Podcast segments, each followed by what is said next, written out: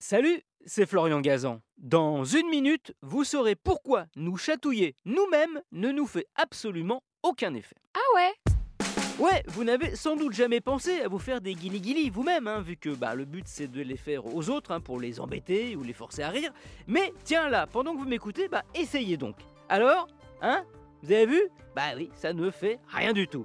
Et c'est normal, car il y a une explication scientifique à ça. Oh ouais Ouais, tout ça, bah, c'est la faute de notre cerveau. En fait, le chatouillement est géré par deux parties du cortex.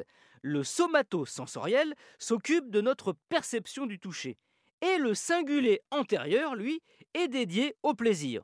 Quand on vous chatouille, que ce soit des doigts, une plume ou même une étiquette de t-shirt hein, dans le dos, ces deux régions du cerveau se concertent pour déclencher une réaction, le rire, alors que finalement, bah, le chatouillement n'est pas une sensation vraiment agréable.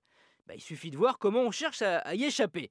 Mais c'est normal, car le rire, à l'origine, était chez l'homme préhistorique une façon de signaler à quelqu'un de plus fort qu'on n'a pas peur de lui, qu'on ne veut pas se battre, mais qu'on le fera si nécessaire. C'est pour ça d'ailleurs que quand on rit, on montre les dents, ben, comme un chien quand il est agressif. Ah ouais? Ouais, cette fonction du rire a disparu aujourd'hui, mais demeure la question initiale. Pourquoi quand on s'auto-chatouille, ça ne nous fait rien? Eh bien justement, parce qu'il n'y a pas de menace d'agression, puisqu'on se le fait euh, soi-même.